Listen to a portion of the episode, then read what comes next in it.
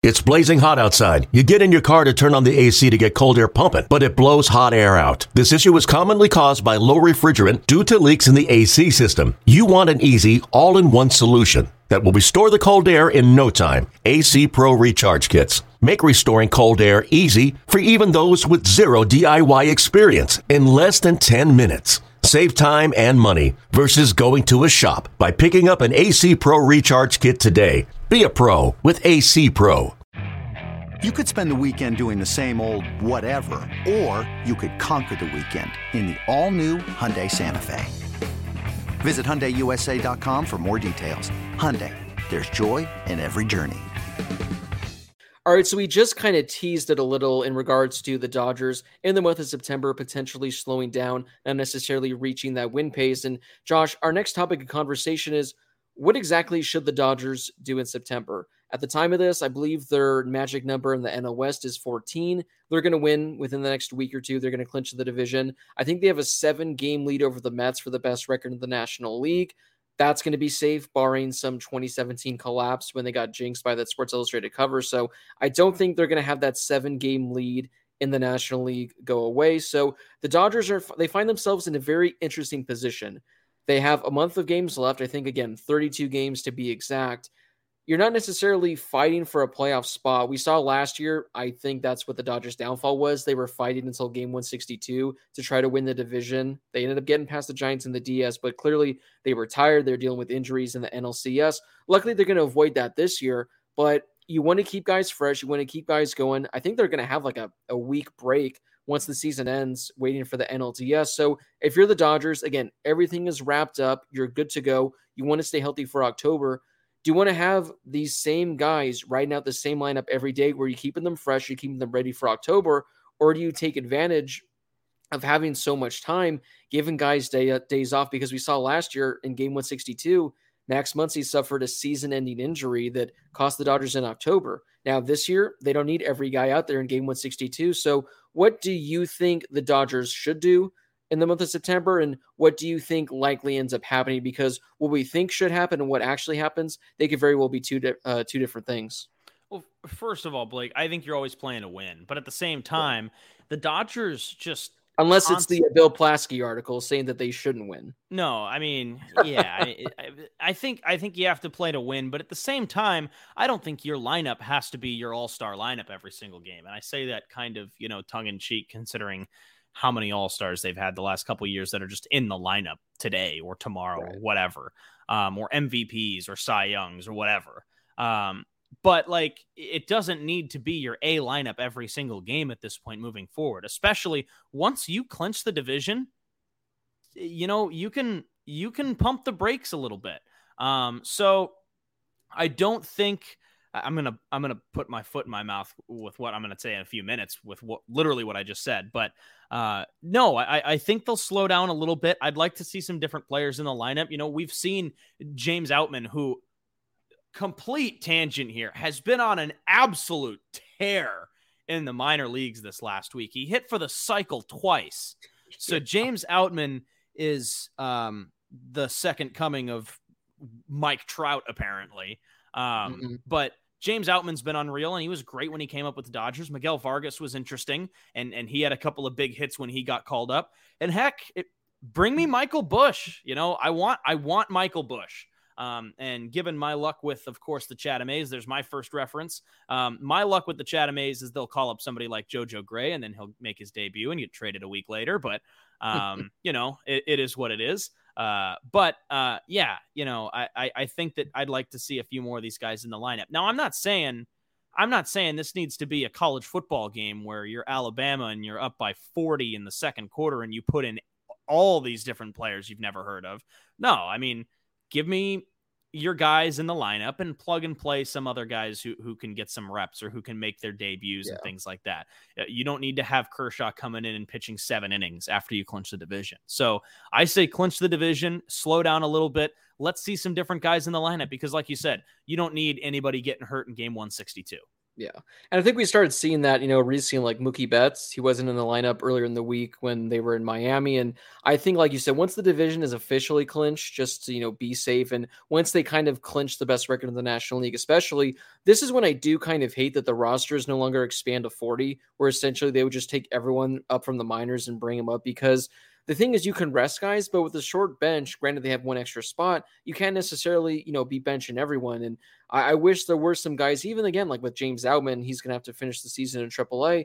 I would also like to see him be you know, getting consistent at bats at the big league level. And again, if you have you know eight bench spots instead of four or five that allows you more opportunities to give guys more consistent rest but again you don't want to overdo it you still want to win but the crazy thing is the dodgers could bench half their guys call up half, you know, a team from the minors, they'd probably still win, you know, based on who they're playing. It could be James Outman, Miguel Vargas, Michael Busch. They can throw out Jacob Amaya out there. They probably still win, but it, it is going to be interesting to see just how much rest they give certain guys because again, you want to make sure you're avoiding injuries, you're avoiding all the kind of stuff, but you also want to make sure again these guys aren't getting too much rest. They're not going to be rusty. Again, I think it's about I'll have to look and check five days, seven days, however long the break is from game 162 um, until that NLDS begins. Because again, I don't know if that's going to be a pro or a con for the Dodgers. You can have rested arms in the bullpen. That's going to be great. But again, when you're these guys and you don't play for a week, and I don't know how that's going to react. So it'll be interesting to see how they play in September, just how much they take their foot off the gas. Because we saw a couple nights ago, you know, if the Dodgers were in the heart of a playoff race, I don't think Jake Reed is coming in for the ninth inning. I don't think Heath Hembree is coming in in a high leverage situation on the road at Citi Field against the Mets in a sixth inning of a tie game. I think the Dodgers have the luxury to just say, you know what, whatever happens, happens. So it's going to be and interesting to see. It, it did work. So Dave proved to be a madman and it worked. I'm very interested to see though in September if they begin to uh, experiment with certain things, maybe in the bullpen. This episode is brought to you by Progressive Insurance. Whether you love true crime or comedy celebrity interviews, or news, you call the shots on what's in your podcast queue. And guess what? Now you can call them on your auto insurance too with the Name Your Price tool from Progressive. It works just the way it sounds. You tell Progressive how much you want to pay for car insurance, and they'll show you coverage options that fit your budget. Get your quote today at progressive.com to join the over 28 million drivers who trust Progressive. Progressive Casualty Insurance Company and Affiliates. Price and coverage match limited by state law. I think the lineup that's going to stay exactly the same. They're going to shift things between you know the six, seven, eight, nine holes. That doesn't necessarily matter. I am very interested to see what happens though with the bullpen because we have a lot of guys coming back. Blake Treinen, Danny Duffy, Tommy Kahnle, Victor Gonzalez. These are all guys that might be in the bullpen at some point in September. And Craig Kimbrel, I mean, this is some something I'm sure we'll talk about in the coming episodes. He's a guy that you don't necessarily want to turn to in the ninth inning. So now in September, it's tryout time. Find out who's able to pitch the ninth inning. All these guys coming off the injured list, figure out if they're able to go high leverage innings, if they're arms you can rely on. Because come October, you're going to have a bullpen filled with eight to nine guys that you need to make sure they're your eight to nine best options. You don't want to have a guy like Craig Kimbrel taking the spot of a guy like Danny Duffy, who in the month of September might throw 10 scoreless innings. You want to make sure you have every arm available. So I think it's going to be an open tryout because, like I said, there's eight or nine spots, and there's probably 14 or 15 different guys that are worthy of a roster spot at this time, assuming everyone stays healthy. So, do you think the Dodgers might do something like that? You know, make the bullpen kind of like an audition for uh, September or yeah, October? Give me spring training outings. Uh, yes. Maybe not to that extent, but Kershaw comes in, he throws a 12 pitch first inning. Cool. Let's get somebody else in there. I'm He's not the saying, opener yeah, I'm not saying let's go to that extent, but seriously, like I I don't think that's a horrible idea because again, like you know, a lot of uh, a lot of people have been I've seen it quite a bit on Twitter recently of people saying um innings limits or pitch limits, things like yeah. that. Um and I mean, I think you see that more often um I don't want to say more often, but I think in different levels of baseball, you see things that are similar. Where, you know, in college, basically, you've got three straight days with games. You get Friday, Saturday, Sunday, and sometimes you get a midweek Tuesday or Wednesday game. And then you have days off until you get to the weekend. So college baseball, right? You've got a three-man rotation. So sometimes it's like, all right, if Tuesday comes around and you know somebody's you know pitching like this, or, or say it's a Sunday game and you got to take somebody out of the bullpen, well, maybe that was your guy who you kind of thought was going to start your random midweek game. So you've got him on a, a pitch limit or something like that. And it's like that in yeah. summer ball all the time at the college level or sometimes in the minors. Like if you've got guys on pitch limits, um, they're not going to go overboard. You're going to keep them, you know, true. And that's more so with starters or things like that. Um, I think we could see something similar. I mean, realistically, yeah. if, if you're going to lock up the division, I think you do see somebody like Dave Roberts, who I think we've seen – has a history of being a little bit more careful with pitchers. Um, we saw it earlier this year. Obviously, the Kershaw decision that so many people were upset about right away um, kind of proved to be a, a, good decision. You know, first outing of the year, let's not overdo it. Um, yeah. So I think that we've seen things like that from Dave Roberts in the past, and I think that in a season like this, Dave Roberts might be the man that you want in charge when you get into this type of situation. Somebody who's gonna play it very smart and yeah. is now it seems to me that he's going to have that luxury of being able to slow things down a little bit and think ahead and and take it easy.